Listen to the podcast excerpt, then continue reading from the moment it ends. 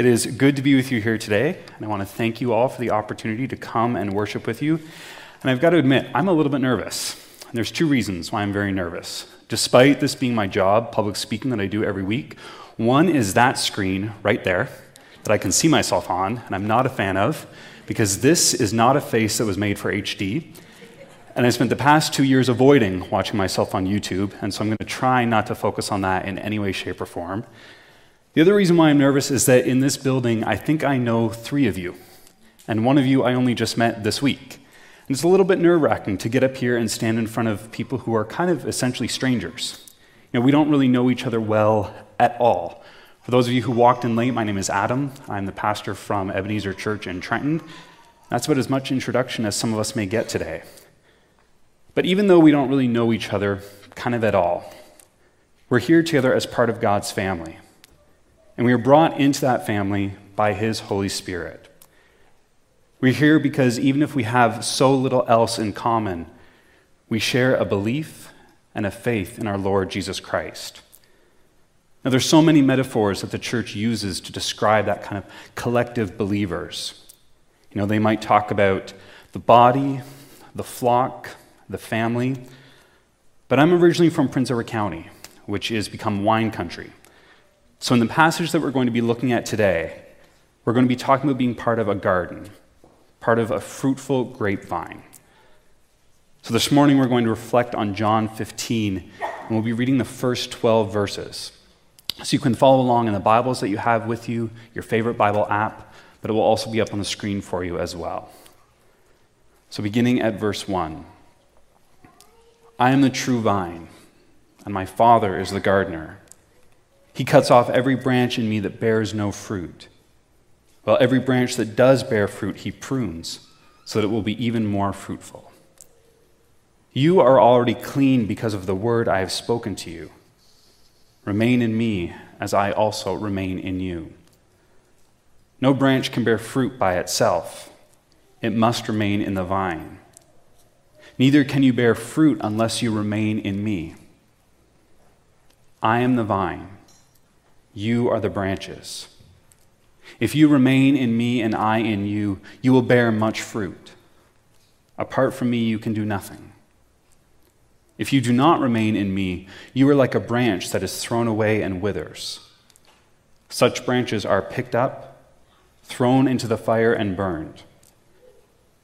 If you remain in me and my words remain in, you, ask whatever you wish, and it will be done for you. This is to my Father's glory, that you bear much fruit, showing yourselves to be my disciples. As the Father has loved me, so have I loved you. Now remain in my love. If you keep my commands, you will remain in my love, just as I have kept my Father's commands and remain in his love. I have told you this, so that my joy may be in you and that your joy may be complete. My command is this love each other as I have loved you. In this passage, we are all cast into these intertwined roles. Christ is the vine, we are the branches that grow in the vine, and we know that the Father is the gardener. And so his children are planted by the gardener, and he prunes us and also that we might produce fruit. Now, Jesus begins this story without much pause from the earlier section. If you were reading along in your Bibles, you would have seen that in some printings, there isn't even a break in quotation marks from chapter 14. And this is all a part of Jesus' swan song, some of his final words and speeches to his disciples that comes after he has predicted his betrayal, but before he has been arrested and gone on trial. And in this particular speech, Jesus is employing this metaphor that casts him as the vine, with his people as the branches, and God the Father as the vine keeper. So he is the mediator between us. In the same way that Scripture will call him the bread of life, the true light, the door, the good shepherd, he is always the source of life that we are planted in.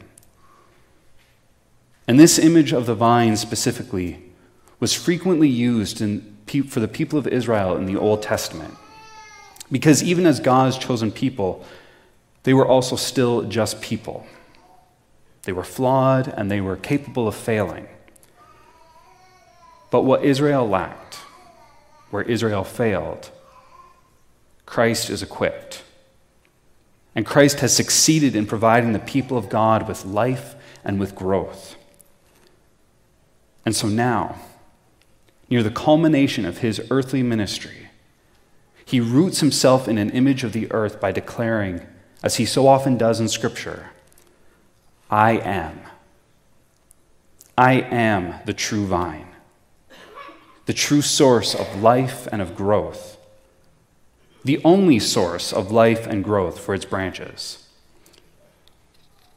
And the Jewish people of that time and so the early listeners of these words of Jesus and readers of the book of John, they'd always had a strong consciousness of the land.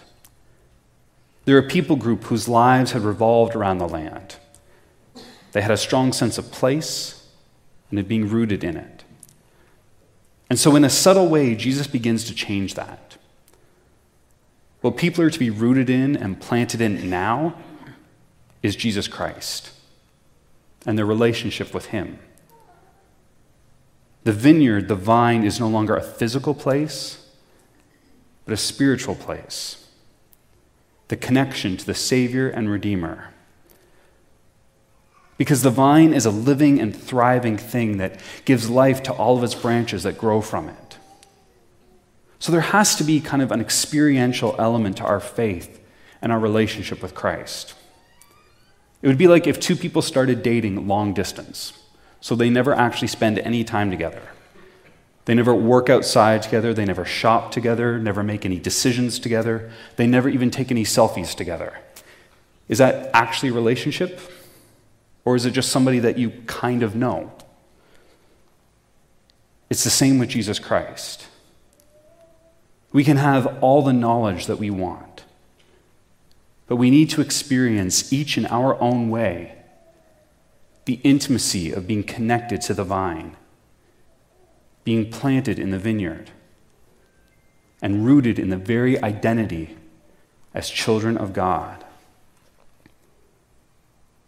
The verb used for this connection of Christ in us and us in him is meno, which means to dwell. But it also means to remain and to abide in so to dwell for a long time.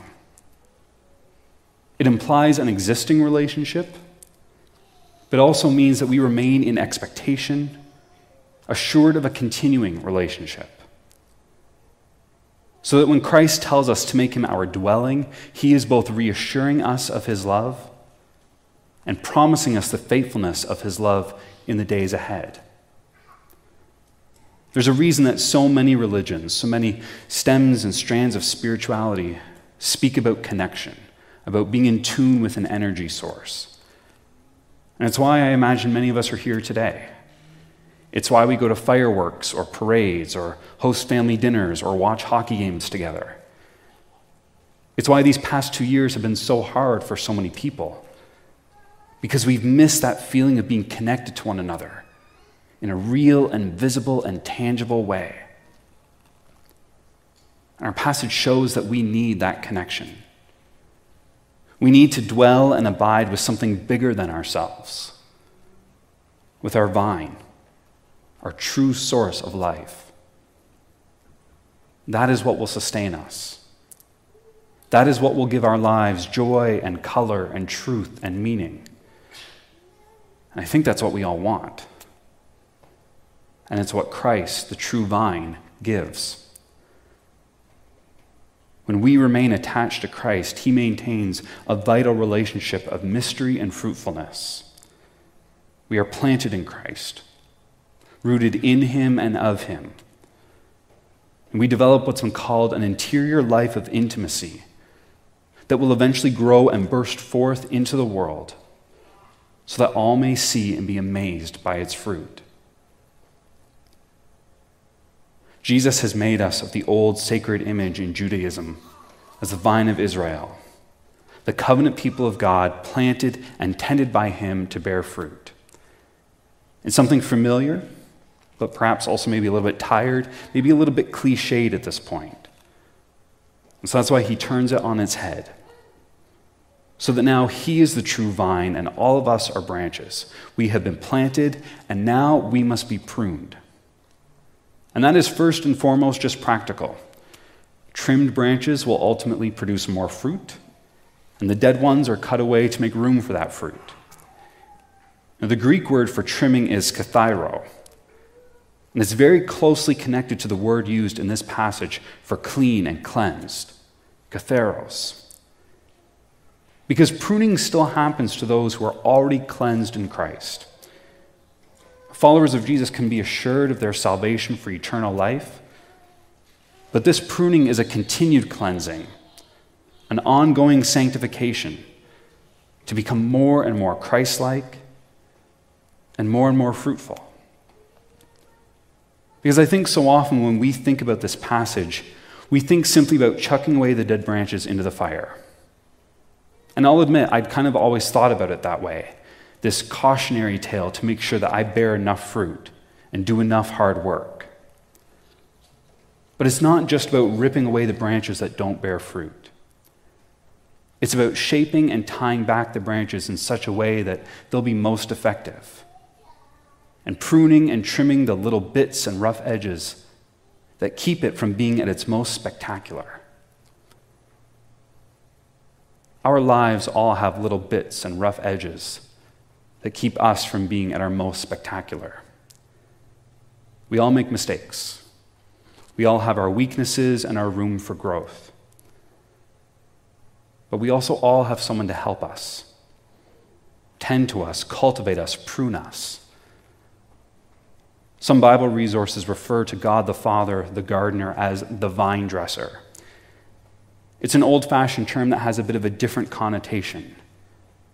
Because a dresser suggests someone who isn't just hacking away at the old branches, but who is dressing the plant, clothing and equipping and beautifying it. No, nature doesn't waste time just being good looking, but it doesn't mind making an effort. And that needs to be sustained. It needs a source of life that takes care of it. It needs deep connection. And that requires belief. Belief is vital for life. When the original play version of Peter Pan was first produced in 1904, they had the fairy Tinkerbell as just a light on the background. And that fairy nearly dies because too many people don't believe in fairies anymore. And so, as part of the play, the audience had to bring her back to life by clapping to show that they believe. Don't worry, I'm not making you do that today. I thought about it because you had a great light system, but then I thought against it. Without belief, she would have died. Without belief, there is no real life. Without belief, without a faith that fosters deep connection and love and trust, we are not truly living. And the fruit of that belief is a natural consequence of Christ's redemptive work in our lives, what's been called the vine's pulsating life. Now, a few years ago, I had the chance to see the world's largest grapevine, which is certified by Guinness World Records. And it's housed at Hampton Court Palace in England in a greenhouse that visitors aren't allowed to enter but just look into. So the pictures are a little bit blurry because I had to take them through the glass.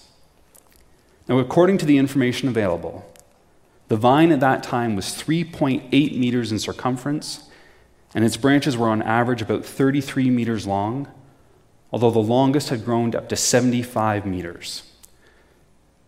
And the grapevine and everything else at Hampton Court is carefully tended so that the integrity of the original is preserved, but so that it will also still be fruitful. And even though this particular vine is behind glass, the rest of the gardens are all free to wander.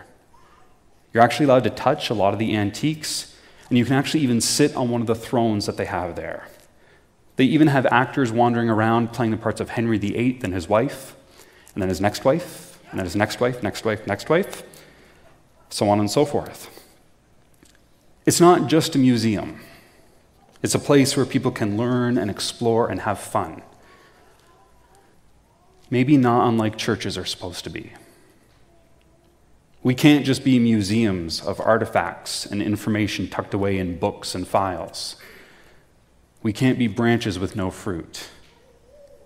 We need to be places where people can learn and explore and have fun. It's been said that our love for Jesus is the wellspring of our obedience to him. That if we love him, then following his commands will become more and more a part of who we are however slowly that might take. So, our obedience is a demonstration of the reality of love. We are fruitful in the world because we are loved.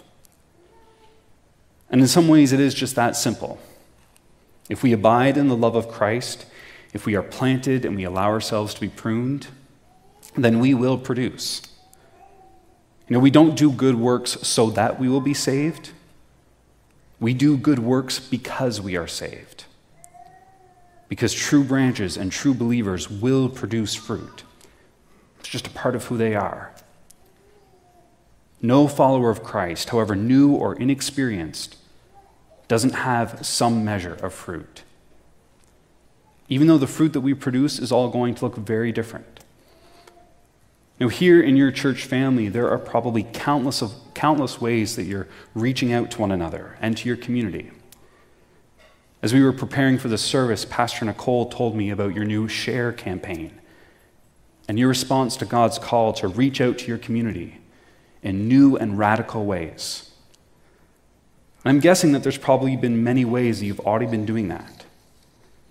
Maybe you've been regularly phoning those who've been isolated because of the pandemic or you've been dropping off meals and treats for them. Maybe one of you has been volunteering somewhere, or a group of you have been intentionally helping out the people who live on your road. Maybe it's something even more radical and out of the box that you've never done before. Or maybe it's something that's radical just because of its simplicity. All of that is the kind of fruit that Jesus calls us to bear the kind of fruit that we are producing, even if we don't always see it ourselves. Because we never know where even the smallest of efforts could lead. Now, the fruit that we produce as children is naturally going to look different than the fruit that we produce as adults. The fruit that we produce when we're starting out in our first jobs is going to look different than the fruit we produce when we retire. So, all of these branches need each other in order to produce all the different varieties of fruit that this orchard, this garden needs. And to reassure us that we don't need to be worried about being cut away. We don't need to worry about being enough, doing enough, producing enough. Because when we remain connected to the vine, when we recognize that we have been planted and are being pruned by Him, we will produce. It is a natural and unavoidable byproduct of being in relationship with Christ. When we seek first the kingdom of God, and when we strive in even the smallest of ways to follow Him, we will also be cared for in that work, tended to and looked after, grown into this incredible grapevine that bursts out of its glass casing. If you ask any of the winemakers or the vine dressers in the county or Niagara or the Okanagan, or ask any one of the farmers or avid gardeners who might be here today, they'll tell you that a master gardener isn't just one who plants seeds and decides to be done. Instead, a master gardener will carefully tend to us, growing us into who we are meant to be for the beauty and glory of the garden, his kingdom on heaven and on earth. And he invites each one of us to be a part of that. So, as a response to that invitation, and as an encouragement for the work that he has set out for us to do, we have the opportunity now to share in communion. So, just another reminder that if you plan to use one of the prepackaged elements and you haven't picked one up yet, They are available at the back of the sanctuary if you'd like to do that now. And this sacrament is sometimes called the Lord's Supper. But what I love about the term communion is the acknowledgement that it's something that we do together in community, together with one another and together with God. All connected as part of the family, all connected as part of the vine, knowing that our gardener, our vine dresser, gave himself for the forgiveness of our sins so that we could grow and we could flourish, free from the bonds of fear and pain and of death. So, as we begin this time, I invite you to please join me in prayer. Lord, we thank you for your presence among us. And we ask now that your Holy Spirit would continue to be at work in each of our hearts and lives. May these symbols of bread and juice be powerful reminders of Christ's sacrifice and his grace for us. Convict and encourage us to reach out and share your love with the world around us. Strengthen and equip us. In Jesus' name we pray. Amen.